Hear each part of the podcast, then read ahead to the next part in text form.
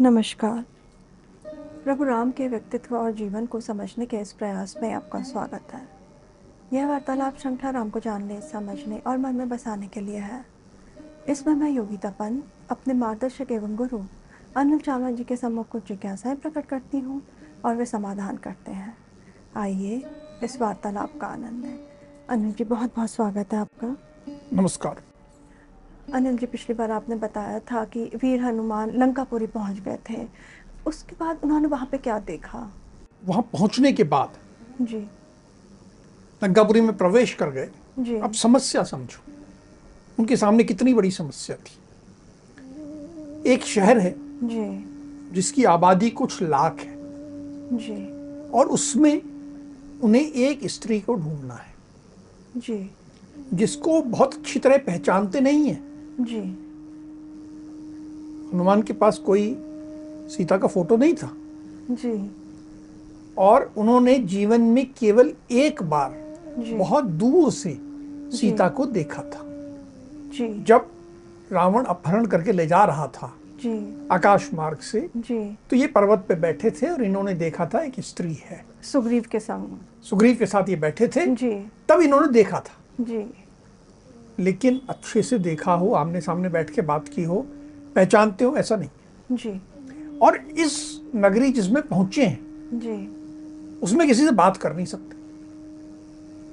जी। रात का समय है। जी। किसी से रास्ता नहीं पूछ सकते। जी। किसी से पूछ नहीं सकते कि हाँ भाई आपके घर में सीता है क्या? जी। या इस मोहल्ले में सीता नाम की कोई औरत आई है क्या?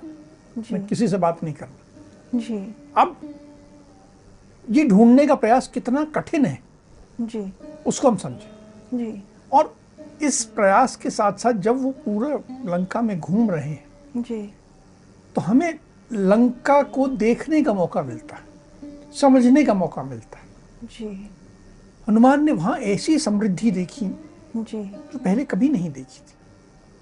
नगरी में बड़ा सुनियोजित नगर था वो। जी। सब घर बहुत सुंदर थे बहुत अच्छे तरीके से बने हुए थे। जी। कोई टूटा फूटा घर नहीं था। जी। सब अच्छे बने हुए थे। भिन्न भिन्न प्रकार के थे। कोई कमल के आकार में था कोई स्वस्तिक के रूप में था कोई किसी और रूप में था पर बहुत अच्छे से बने हुए घर थे। जी। बहुत अच्छे से सजाए भी गए थे। जी। अब हनुमान इन घरों में बड़े अदृश्य रूप से बिना किसी को दिखे घुसने लगे देखने लगे। जी। कहीं उनको मनोहर गीत सुनाई दे रहे हैं। जी। कहीं पायल की झंकार सुनाई दे रही है। जी। राक्षसों के घरों में कहीं नृत्य हो रहा था। जी। तो कहीं कहीं पे कुछ राक्षस स्वाध्याय में भी लगे हुए थे। जी। कुछ मंत्र पाठ भी कर रहे थे। जी। तपस्या में भी लगे थे। हर तरह के लोग थे हर तरह का काम चल रहा था। जी। हम्म, कुछ राक्षस गर्जना कर रहे थे। जी। हम्म, आपस में लड़ाई झगड़ा भी होता ही है घरों में। जी। तो वो भी देखने को मिला उन्हें। तो वो देखते जा रहे थे। उन्होंने बाहर के एक एक घर को देखना समझना कि कौन है कौन स्त्रियाँ हैं देखने के वहाँ वो तो एक स्त्री की ढूंढ खोज कर रहे थे ना। जी। तो करते हुए वे पहुँचे जो कि सैनिक क्षेत्र था। जी। उन्होंने देखा ये बहुत बड़ा छावनी का इलाका है जी। जिसमें लगभग एक लाख सैनिकों वाली एक विशाल रक्षक सेना है। जी। ये रावण की रक्षा करने के लिए राजमहल की रक्षा करने के लिए लगभग एक लाख सैनिकों की सेना वाली छावनी थी। जी। इसमें अनेक प्रकार के रथ थे। जी। बहुत सुंदर बहुत समृद्ध जी। बहुत महँगे पालकियाँ थी बहुत कुछ विमान थे। जी। सुंदर हाथी थे घोड़े थे अन्य पशु पक्षी थे। जैसे सेना में सब कुछ होता है जी जी। वो सब कुछ था। हम्म। उसके बाद ये इस क्षेत्र में भी घुस गए। जी। जहाँ किसी का घुसना संभव नहीं था ये वर्जित क्षेत्र था। जी। सेना के क्षेत्र में कोई घुस नहीं सकता। जी। पर हनुमान घुस गए बिना किसी को के देखे। जी। और उसके बाद राजमहल क्षेत्र था जहाँ की राज परिवार या सरकारी उच्च अधिकारी सेना के अधिकारी वो रहते थे। तो वो वहाँ तक पहुँच गए। जी। वीर हनुमान ने राजमहल में भी प्रवेश किया होगा। वहाँ उन्होंने क्या देखा? अब वहाँ भी बहुत सारे घर थे। पहले सुनियोजित अच्छे घर थे लेकिन अब राज क्षेत्र में आके तो ऐश्वर्य था। जी। यहाँ रहने वाले ऐश्वर्य से मदमस्त निशाचर थे। जी। उन्होंने देखा बहुत घरों में मदिरापान हो रहा है। जी। राक्षस मतवाले हो रहे हैं। जी। हम्म, जिससे आज की भाषा में कहें पार्टी चल रही थी। जी। पार्टियाँ चल रही थी लोग रात के समय में। जी। हम्म, राक्षस मदिरापान में व्यस्त थे। जी। मदिरापान करते हुए जी। राक्षस आपस में ज़ोर ज़ोर से बोलते थे। जी। एक दूसरे पे आक्षेप लगाते थे एक दूसरे पे चिल्लाते थे। जी। अगर अ, स्त्रियाँ भी उनकी साथ ही बैठी थी। जी। और इनके बड़ा एक अजीब लगा कि ये लोग बातें करते हुए बार बार अपनी पत्नी को छू देना अपना अंग उस पर लगा देना इस तरह कर रहे थे। तो जो इन्हें मर्यादाओं की आदत थी जी। वो यहाँ नहीं थी। यहाँ स्त्रियाँ भी मदिरापान कर रही थी। जी। और माहौल बिल्कुल अलग था। जी। राक्षस जो थे शराब पीते हुए आपस में बहकी बहकी बातें कर रहे थे। एक दूसरे को कटु वचन कह रहे थे। कभी बातें करते करते अपने अचानक छाती पीटने लग जाते। जी। बोले क्या चल रहा है? कुछ समझ में नहीं आ रहा था उन्हें। पर वो देखते जा रहे थे।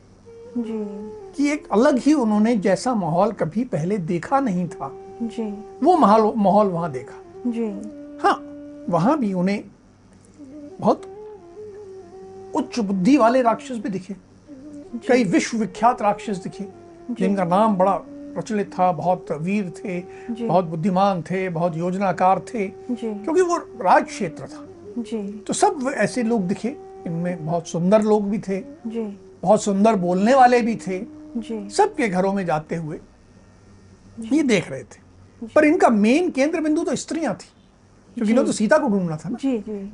तो ये उन घरों के में भी जी। जो अंतापुर था जहाँ पर की स्त्रियाँ बैठी थी वहाँ पे विशेष ध्यान दे रहे थे। जी। तो इन देखा कि स्त्रियाँ बहुत सुंदर हैं रूपमती हैं अच्छे वस्त्राभूषण पहनी हैं बहुत महँगे महँगे वस्त्राभूषण पहनी हैं।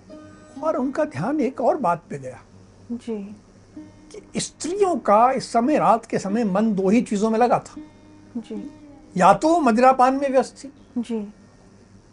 मदिरा पीने में डूबी हुई थी। जी। या अपने प्रियतम के साथ डूबी हुई थी। यहाँ पर जी। एक बात उन्हें ये दिखी कि कोई स्त्री अपने प्रियतम के साथ आलिंगन में है कोई रतिक्रिया से अभी निवृत्त हुई है कोई उसमें संलग्न है इस तरह वो देखते जा रहे थे। जी। एक जो आज की भाषा में यदि कहें तो। Enjoy culture enjoy your life ये वहाँ पूरी तरह दिख रहा था। हर कोई अपने आनंद में डूबा हुआ था। जी। अब ये सब देख रहे थे देखते जा रहे थे। जी। लेकिन इनकी तकलीफ़ ये थी कि ये सब तो दिख रहा था जी। पर जिसे ढूंढ रहे थे वो कहीं नहीं दिख रही थी। जी। इन्हों इन्हें सीता कहीं नहीं दिखी बड़े दुखी होने लगे जी। कि भाई मैंने इतना सारा देख लिया। जी। हम्म बड़े मेरे को सीता तो कहीं दिख नहीं रही। जी। कुछ अता पता भी नहीं लग रहा कि सीता कहाँ होंगी। जी। मैं देखे जा रहा हूँ इतने मैंने घर देख लिए इतना देख लिया पर सीता नहीं दिख रही। जी। राजमहल में घूमते हुए फिर राज परिवारों के घर में भी गए होंगे? बिल्कुल। जो रावण से जुड़े हुए वीर थे जी। जो खास खास लोग थे उसके परिवार के जुड़े लोग थे उनके घरों में गए। क्योंकि उनको संभावना थी कि हो सकता अपने भाई के यहाँ रख दिया अपने बेटे के यहाँ सीता को रख दिया कहीं ऐसा तो नहीं है। तो ये सब बड़ी बड़ी जो ऐसे परिवार से जुड़े लोग थे उनकी तो एक एक की अपनी वो अट्टालिका थी। जी। हर एक का जैसे अपना अलग महल था। जी। हर एक में गए। कुंभकर्ण के यहाँ गए। जी। विभीषण के यहाँ गए। प्रहस्त नाम का था उसके यहाँ गए महापार्श के यहाँ गए महोदर के यहाँ गए विरूपाक्ष के यहाँ गए विंध्युन माली के यहाँ गए वज्रदंश शुक सारण इंद्रजीत जाम्बूमाली सुमाली जैसे अनेक जो परिवार से जुड़े लोग थे जिसमें इंद्रजीत रावण का बेटा कुंभकर्ण और विभीषण उनके भाई जी। इन सब के घर गए। वहाँ उसने खूब समृद्धि देखी। सोने चांदी का अंबार देखा। तरह तरह के रत्न देखे मणिया देखी। हम्म, जगह जगह दीवारों में सोना जड़ा है मणि मणि जड़े हैं रत्न जड़ा है। ऐसा एक समृद्ध उत्सुकता उन्होंने वो देखी जो कभी नहीं देखी थी। जी। इन परिवारों में। लेकिन बस सीधा नहीं देखी। हनुमान जी तो निराश हो गए होंगे सीता को ना पाने के कारण। वो फिर रावण के व्यक्तिगत महल में भी गए होंगे। वहाँ उन्होंने क्या देखा? जब सब तरफ़ से ये हो गया जी। तो वो उस क्षेत्र में गए जो रावण का निजी निवास स्थान था। अब रावण की सुरक्षा देखिए। जी। पहले एक लाख की सेना की छावनी थी। जी। अब अलग से एक सेना का दायरा था। जी। जो क्लोज सर्कल जो कि केवल रावण के निवास स्थान की रक्षा करता था। जी। तो एक राक्षसों राक्षसियों की विशाल सेना थी। जी। इसमें अनेक प्रकार के हथियार थे। जी। राक्षस राक्षसियाँ सब हथियार लिए हुए थे। जी। हथियार भी बड़े अच्छे से सुसज्जित थे। जी। हम्म, ये राजा से बिल्कुल जुड़े हुए लोग हैं। जी। तो इनके हथियारों पे सोना लगा हुआ था। हम्म, इनके जो जैसे आज भी आप देखते हो बकिंगम पैलेस में डेकोरेटिव सोल्जर्स होते हैं। बहुत सुंदर दिखे हुए जिनकी परेड लोग देखने आते हैं। जी। तो यहाँ पर वो डेकोरेटिव थे। तो बड़े आभूषण पहने हुए सैनिक थे। हाथी थे घोड़े थे। जी। सब सुसज्जित थे। जी। तो ये सेना का क्षेत्र में कुछ पालकियाँ थी जो अपने आप में बड़ी सुंदर थी। जी। वहीं पर पुष्पक विमान भी खड़ा था। जी। उन्होंने वो भी देखा। जी। देखने के बाद वो आगे बढ़े। जी। तो तरह तरह की चित्रशालाएँ थी जहाँ पर कार्यक्रम हुआ करते थे। जी। कुछ क्रीड़ा भवन थे जिनका दिन में क्रीड़ाओं के लिए स्पोर्ट्स के लिए उपयोग होता था। जी। उन्होंने वो देखा। जी। बड़े सुंदर विलास ग्रह बने हुए थे। जी। जिनका दिन में उपयोग होता था। जी। अनेक रत्नों के भंडार देखे हुए। सब तरफ़ रत्न। हम्म, सोना चांदी तो कोई गिनती ही नहीं है। ऐसे रत्नों के भंडार देख लिए। जी। देखा कि पलंग चौकी पात्र सब स्वर्ण के बने हुए हैं। जी। पूरे महल में पूरे जगह जगह जगह मणियाँ जड़- हुई थी। जी। ऐसा हमें लगा कि ये तो साक्षात कुबेर के भवन में मैं आ गया हूँ। इतनी समृद्धि। जी। वो दिख रही थी उन्हें। पूरे महल में जी। नुपुर की झंकार गूंज रही थी। स्त्रियों के पाँव में जो नुपुर पहनते हैं जी। उसकी झंकार सुनाई दे रही थी आभूषणों की खनखनाहट सुनाई दे रही थी। मृग मृदंग और तालियों की मधुर ध्वनि ध्वनि सुनाई दे रही थी। जी। और अनेक वाद्यों का संगीत सुनाई दे रहा था। तो इस तरह करते हुए वो पूरे महल में जो रावण का व्यक्तिगत महल था वो घूमते हुए देखते जा रहे थे कि भाई कहीं मुझे कुछ पता लगे। जी घूमते घूमते हनुमान जी रावण के अंतपुर में भी पहुँचे होंगे। वहाँ उन्होंने क्या देखा? अब ये जो अंतपुर की तुम बात कर रही हो जी। ये एक बड़ा विशेष स्थान था। एक बहुत बड़ा कक्ष जी। जिसे एक सभागार की तरह एक हॉल की तरह मान सकते हैं। जी। वो था। बहुत सुंदर। चारों तरफ़ उसमें सुगंधित धूप का धुआँ आ रहा था। जिससे बड़ी अच्छी खुशबू फैली हुई थी। जी। उसमें चारों तरफ़ स्वर्ण से जड़े हुए दीपक लग, जल रहे थे जिससे पूरा वो प्रकाशित हो रहा था। और वो पूरा हवेली उससे एकदम प्रकाश में हो रही थी। ऐसा लग नहीं रहा था कि रात का समय जी। इतनी रोशनी हो रही थी। जी। और उस बड़े से कक्ष में महँगे कालीन बिछे हुए थे। पूरे में बहुत बड़ा कक्ष बहुत बड़ा सभागार टाइप कक्ष जिसमें कि महँगे कालीन बिछे हुए। और उस महँगे कालीन पे सहस्रों हज़ारों सुंदर सुंदर स्त्रियाँ युवतियाँ कोई कुरूप नहीं जी। कोई मोटी नहीं जी। कोई पेट निकला नहीं सब एक से एक बढ़ के सुंदर स्त्रियाँ वहाँ लेटी हुई हैं। उनके वस्त्र सब रंग बिरंगे बहुत खूबसूरत बहुत महँगे। जी। उन्होंने सबने पुष्पमाला धारण की हुई आभूषण पहने हुए बहुत महँगे। और ऐसा लग रहा कि वे सब जी। अभी रात को एक बहुत बड़ा कुछ नृत्य और आनंद रति क्रीड़ा सब के कार्यक्रम होने के बाद जी। रति क्रीड़ा की थकान फिर मदिरा का नशा और निद्रा के वशीभूत होकर सो रही। ये जो सो रही हैं जी। नज़ारे को देख के बहुत चक्के रह गए कि क्या है कैसे है। स्त्रियों के केश खुले हुए हैं पुष्प पुष्पमालाएँ ऐसा लगता है जैसे मसल दी गई हों और टूट फूट गई हों। बिखर गई हैं आभूषण भी इधर उधर खिसक गए हैं। और ये सब जी। एक दूसरे से लिपटी पड़ी है। किसका हाथ किसके ऊपर है कौन किसके यहाँ सिर रखी हुई है कोई होश नहीं। जी। वस्त्र का क्या ढक रहा है और क्या नहीं ढक रहा है इसका भी होश नहीं। जी। एक अजीब ढंग से बिल्कुल आपस में गुथी हुई पड़ी हैं। ऐसा लग रहा है कि कोई तो अपने बगल में लौट लेटी हुई स्त्री का मुख चूम रही है जैसे कि वही उसका प्रियतम रावण। बिल्कुल ऐसा कि कुछ समझ में ही नहीं आ रहा ये तो आपस में गुथी हुई एक दूसरे के के ऊपर चिपकी हुई एक दूसरे से गुथी हुई। समझ में नहीं आ रहा कि कैसा जैसे लताएँ एक जंगल में आपस में उलझ जाती हैं ना वैसे ये हज़ारों स्त्रियाँ एक आपस में लिपटी हुई पड़ी हैं एक कपड़ों का नहीं ध्यान आभूषण का नहीं ध्यान ये साफ़ दिख रहा है कि मदिरा का असर उनके चेहरे पे हाव भाव पे सोते हुए भी दिख रहा है। हनुमान जी उस दृश्य को देख के बहुत चक्के रह गए। जी। उन्होंने सबको देखा पर उनके मन में एक विचार आया जी। कि इनमें तो सीता नहीं हो सकती। जी। ये उनके मन में जी। विचार आया उन्होंने सब स्त्रियों को देखा बड़े ध्यान से। जी। पर विचार आया कि नहीं ये तो सीता नहीं। जी। अनिल जी ये सारी स्त्रियाँ क्या रावण की पत्नियाँ थी? और अगर पत्नियाँ थी तो इतनी सारी पत्नियाँ उनको कैसे प्राप्त हुई?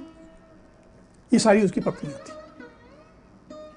हम रावण के अंतापुर में जी। और रावण के अंतापुर में इतनी सारी स्त्रियाँ उसी कक्ष में रावण भी था। जी। और इतनी स्त्रियाँ थी और कोई पुरुष नहीं था। हम्म, ये सब उनकी पत्नियाँ थी। और रावण की इतनी सहस्रों जी। जो पत्नियाँ थी जी। ये तुमने जो पूछा कैसे प्राप्त हुई? जी। ये समझना ही रावण को समझने के लिए आवश्यक है। जी। हमें जब राम को समझना है तो पहले रावण को समझना होगा तभी उनका विरोधाभास हम समझ पाए। जी बिल्कुल। रावण का ये मानना था कि मैं शक्तिशाली हूँ तो मैं उपभोग करूँगा। मुझे उपभोग से रोकने वाला कौन होता है? तो उसे जहाँ भी कोई सुंदर लड़की दिखती थी युवती दिखती थी उसे बलात् उठा लेता था। किसी की हिम्मत नहीं थी कि रोक सके। जी। सीता पहली स्त्री नहीं थी जिसे रावण ने उठाया। जी। उसने हज़ारों उठाई। जो सुंदर लगी उठा लाया। प्रतिकार करने की किसी में शक्ति ही नहीं थी। तो अधिकतर स्त्रियाँ जो वहाँ थी जी। वो ऐसे ही उठा के हर कर लाई गई थी। हाँ कुछ स्त्रियाँ ऐसी भी थी जी। जो रावण की समृद्धि से आकृष्ट होकर जी। या उसके जो सुंदर स्वरूप था काला था लेकिन बहुत सुंदर था आकर्षक था। जी। उससे आकृष्ट होकर स्वयं आ गई। ऐसी स्त्रियाँ भी थी। जी। लेकिन अधिकतर हर कर लाई गई।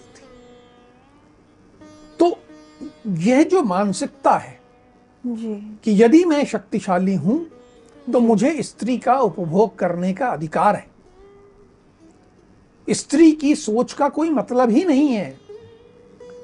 राक्षस प्रवृत्ति कह सकते हैं। हाँ राक्षस प्रवृत्ति का मूल यही है कि मैं क्योंकि शक्तिशाली हूँ तो मैं हर वस्तु का और स्त्री का दोनों का उपभोग करूँगा।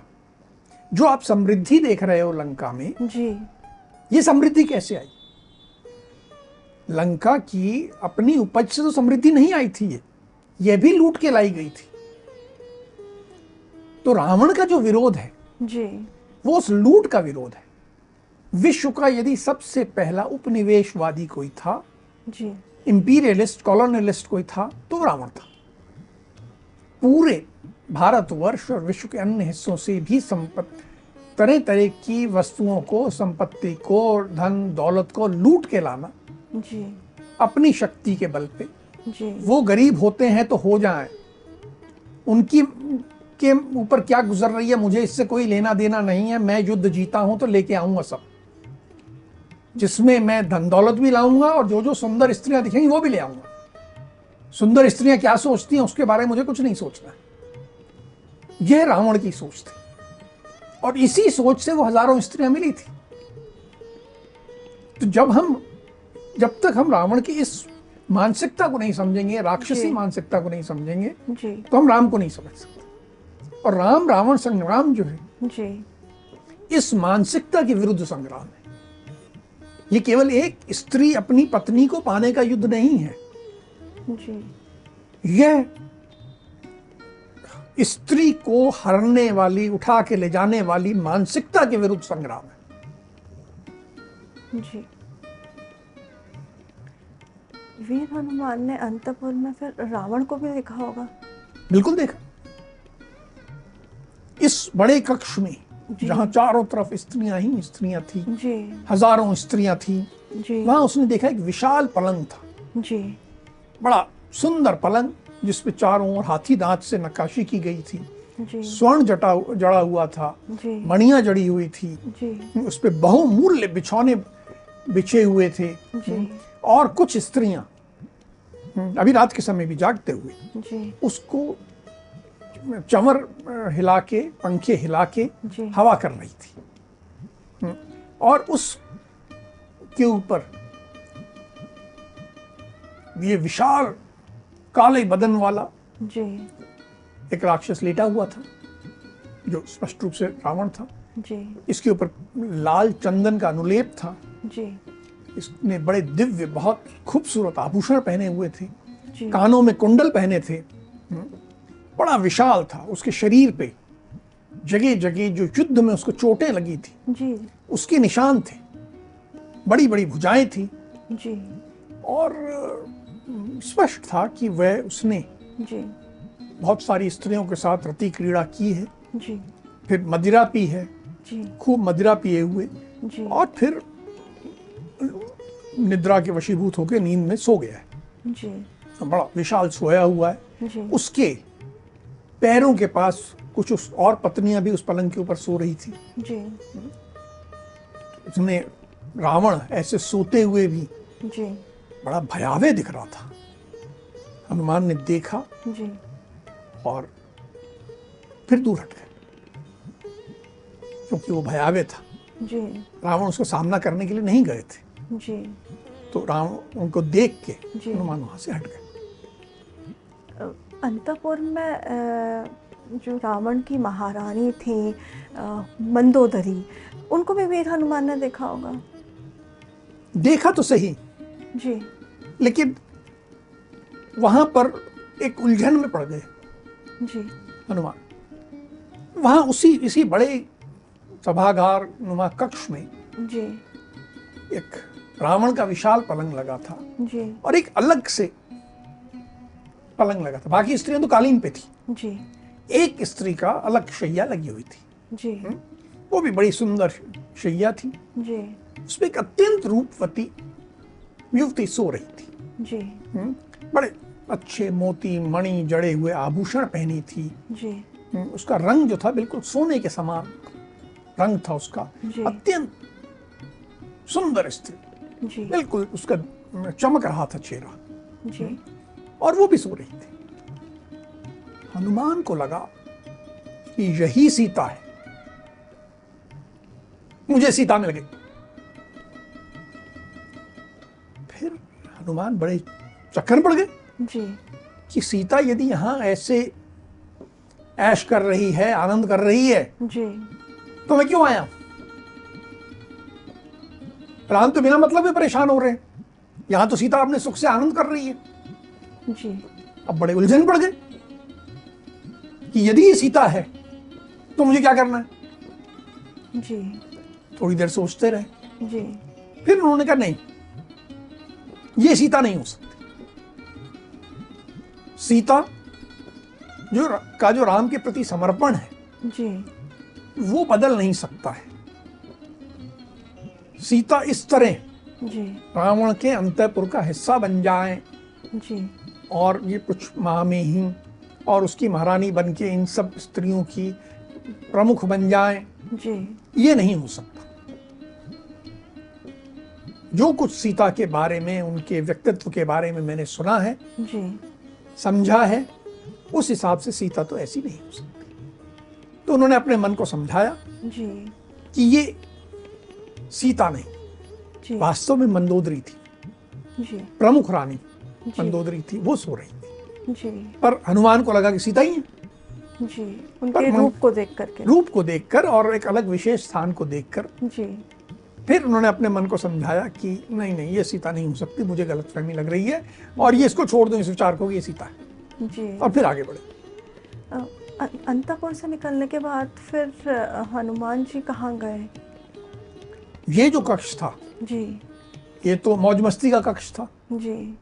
इसमें संगीत हुआ था नृत्य हुआ था जी। रति क्रीड़ा हुई थी सब हुआ था। जी। लेकिन इसके बगल में दूसरा कक्ष था।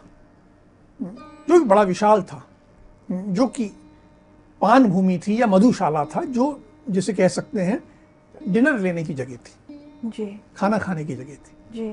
अब पार्टी कोई भी होगी तो खाने की जगह अलग होती है ना? जी जी। तो वो खाने की जगह पहुँचे। वहाँ उन्होंने खाना देखा। जी। तो इतने तरह का खाना लगभग हर तरह का मांस जितने जानवर उन्हें ध्यान आते थे जी। हर जानवर का मांस था। बकरी भेड़ हिरण खरगोश तरह तरह की मछलियाँ जितने उन्हें ध्यान आते थे उन्होंने सब तरह के मांस बड़ी बड़ी मात्रा में रखे हुए देखे। तरह तरह की चटनियाँ थी तरह तरह के पेय थे तरह तरह के भक्ष्य पदार्थ थे तरह तरह की सुरा थी आसव थे तरह तरह के रस थे। मतलब जितने तरह के खाने की सामग्री की कल्पना की जा सके जी। सब वहाँ पर था। जी। वहाँ पर हम्म, भी बहुत सारी स्त्रियाँ थी। हम्म, वहाँ नृत्य वगैरह से इधर आ गई कुछ खाया और यहीं लुढ़क गई। जैसे ज़्यादा शराब पीने के बाद होता है। जी। सुत तो रहती नहीं है। कहीं भी लुढ़क गई। तो इस भोजन कक्ष में भी बहुत सारी स्त्रियाँ इधर उधर पड़ी हुई थी। बहुत सुंदर। कोई गोरी, कोई काली, कोई स्वर्ण के रंग की, कोई सांवली, हर तरह की स्त्री। और वो पड़ी हुई हैं। और पड़े हुए उनको बिल्कुल उन्मुक्त हैं। ना उन्हें ये चिंता है कि मेरे वस्त्र कहाँ जा रहे हैं, मेरे आभूषण किधर जा रहे हैं, मेरे मैं जो पुष्पमाला पहनी है वो बिखर गई इसको किसी कोई चिंता नहीं है, मस्त होकर सो रही। तो उन्होंने ऐसी स्त्रियाँ भी देखी और खाने का सामग्री देखी समृद्धि देखी। इतनी सारी स्त्रियों को देखने के पश्चात वीर हनुमान के मन में क्या भाव आ रहे थे? ये बड़ा एक प्रश्न बहुत बहुत महत्वपूर्ण प्रश्न। वीर हनुमान ने इतनी स्त्रियों को देखा। जी। और स्त्रियाँ भी ऐसी जो कि निशंक उन्मुक्त सो रही थी। कुछ ने कपड़े पहने थे, कुछ ने नहीं पहने थे। कुछ ने कुछ पहने थे, कुछ नहीं पहने थे। तो इस तरह के कुछ अर्धनग्न, कुछ नग्न स्त्रियाँ देखे जा रहे, हज़ारों हज़ारों। उनके मन में विचार आया कि मैं क्या कर रहा हूँ? पराई स्त्रियों को देखने से तो धर्म का लोप हो जाता है। एक पुरुष के लिए उपयुक्त नहीं है कि वो पराई स्त्रियों को देखे। नहीं क्या कर रहा हूँ? क्यों कर रहा हूँ? जी। मेरे तो धर्म का नाश हो गया। मैंने इतनी पराई स्त्रियाँ देख ली। जी। ये ठीक नहीं है। मुझे करना चाहिए कि नहीं? ये मन में द्वंद्व आया। जी। उस द्वंद्व के बाद उन्होंने रुके वो। जी। फिर विचार किया। उन्होंने कहा नहीं यदि मुझे एक स्त्री को ढूंढना है जी। तो मैं जाके भैंसों के तबेले में तो नहीं ढूंढ सकता ना? जी। हिरणियों में तो नहीं ढूंढ सकता। मुझे तो स्त्रियों में ही ढूंढना पड़ेगा। जी बिल्कुल। तो ये मेरी मजबूरी है। और। बोले मैंने इतनी हज़ारों हज़ारों स्त्रियाँ देख ली लेकिन मेरे मन में अभी कोई विकार नहीं आया है किसी के प्रति। जी। मैंने केवल अपना जो उद्देश्य है उसके अनुसार देखा है।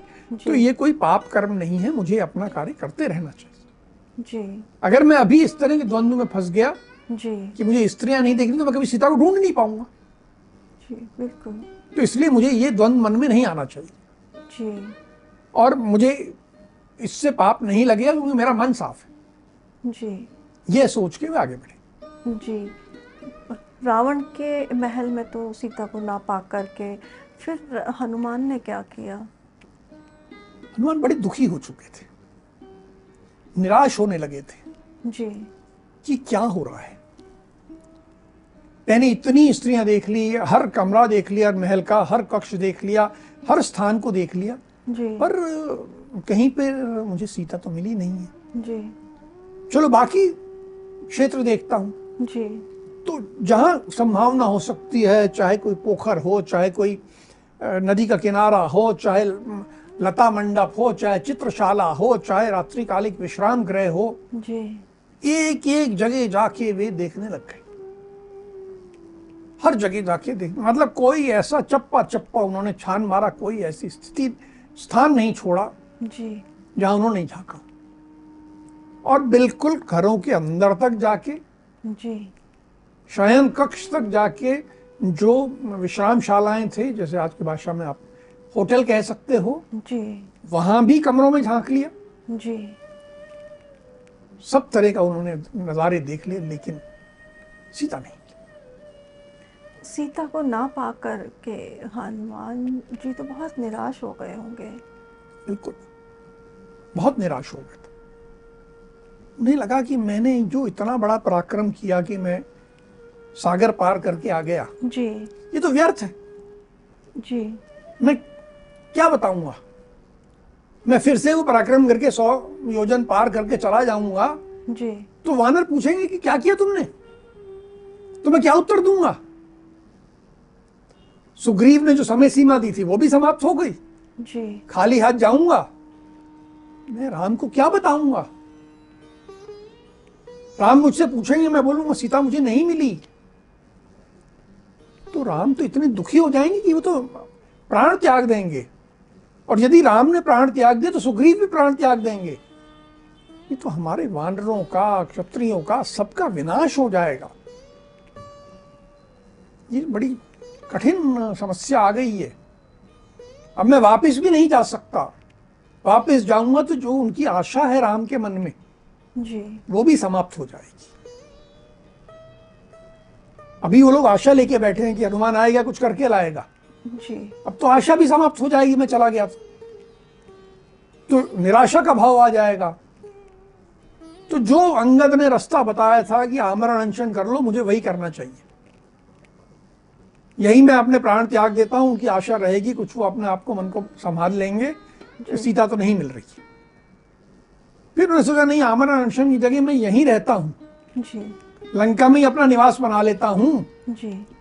हम्म, फल फूल खाता रहूँगा जी। और शायद कभी मिल जाए। जी। वापस जाने का तो कोई मतलब नहीं है और ढूँढने के लिए मैंने सब ढूंढ लिया। जब ये निराशा का हताशा का भाव आने लगा जी। थोड़ी देर बाद उन्होंने स्वयं को संभाला जी। और फिर कहा अपने आप को कि नहीं मुझे निराश नहीं होना। जी। हमेशा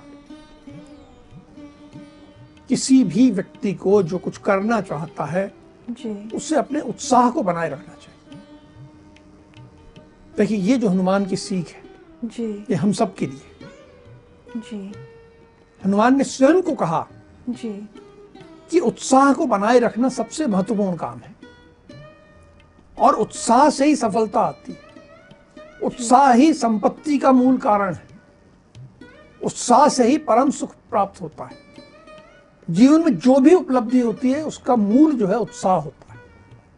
जब उत्साह समाप्त हो जाता है व्यक्ति का जी। तो व्यक्ति समाप्त हो जाता है। तो हनुमान ने कहा कि नहीं मुझे अपना उत्साह नहीं छोड़ना जी। फिर सोचने लगे कि मैंने सब जगह ढूंढ लिया यहाँ ढूंढ लिया यहाँ ढूंढ लिया। मैंने सब तो ढूंढ लिया। जी। अब मैं क्या करूँ? फिर निराशा के भावों ने ज़ोर मारा। जी। शायद सीता तो मर गई हैं। जीवित ही नहीं है। जी। वो आकाश मार्ग से आते हुए बड़ी छटपटा रही थी गिर गई होंगी समुद्र के बीच में। जी। या यहाँ आके रावण ने उनका शील भंग करने की कोशिश की होगी तो उसने आत्महत्या कर ली होगी। या किसी राक्षसी ने आहार बना के सीता को खा गई हुई कोई राक्षसी? कुछ भी हो सीता जीवित नहीं है। अब देखिए पॉजिटिव विचार आया जी। और फिर नेगेटिव ने फिर ज़ोर मारा। जी। ये द्वंद्व चल रहा है उनके मन में। जी। फिर उन्होंने मन ही मन सोचा कि नहीं जो संपाति ने कहा था जी। उसने कहा था कि उन्होंने सीता को देखा है। जी। तो सीता जीवित होंगी मुझे उत्साह नहीं छोड़ना है। जी। मुझे प्रयास करना है। जी। जीवन में जो भी बड़ा कर्म करने लगता है जी। उसके मन में ऐसा द्वंद्व आता है। उसे लगता है कि नहीं हो पाएगा। जी। और उस नेगेटिविटी के ऊपर अपने आप विजय पाके जो। उत्साह को जीवित रखता है उसी को आशा की किरण दिखती फिर से हनुमान भटकने लगे। कहीं किसी भवन में जा रहे हैं किसी गली में देख रहे हैं नदी किनारे देख रहे हैं बगीचे में देख रहे हैं देखते देखते उन्हें एक विशाल वाटिका दिखाई दी। जी। उन्होंने कहा कि अरे इसको नहीं देखा मैंने। जी। इसमें देखने चलता हूँ। मैंने बाकी तो चप्पा चप्पा छान मारा है। जी। पर ये विशाल वाटिका मैंने नहीं देखी। जी। बस इसको देखता हूँ। ये वाटिका थी अशोक वाटिका। जी। हनुमान ने समस्त देवों का स्मरण किया जी। और वाटिका में प्रवेश किया। जी। वाटिका में प्रवेश करने के बाद क्या हुआ ये अपन बाद में चर्चा करें जी। अनिल जी हनुमान जी का जो धैर्य है और जो उत्साह है वो हम सबके लिए बहुत प्रेरणादायी है। अब हम आज की चर्चा को यहीं विराम देते हैं। अगली कड़ी में राम और हनुमान से जुड़े कुछ अनछुए पहलुओं के साथ हम दोनों फिर उपस्थित होंगे। राम राम। राम राम।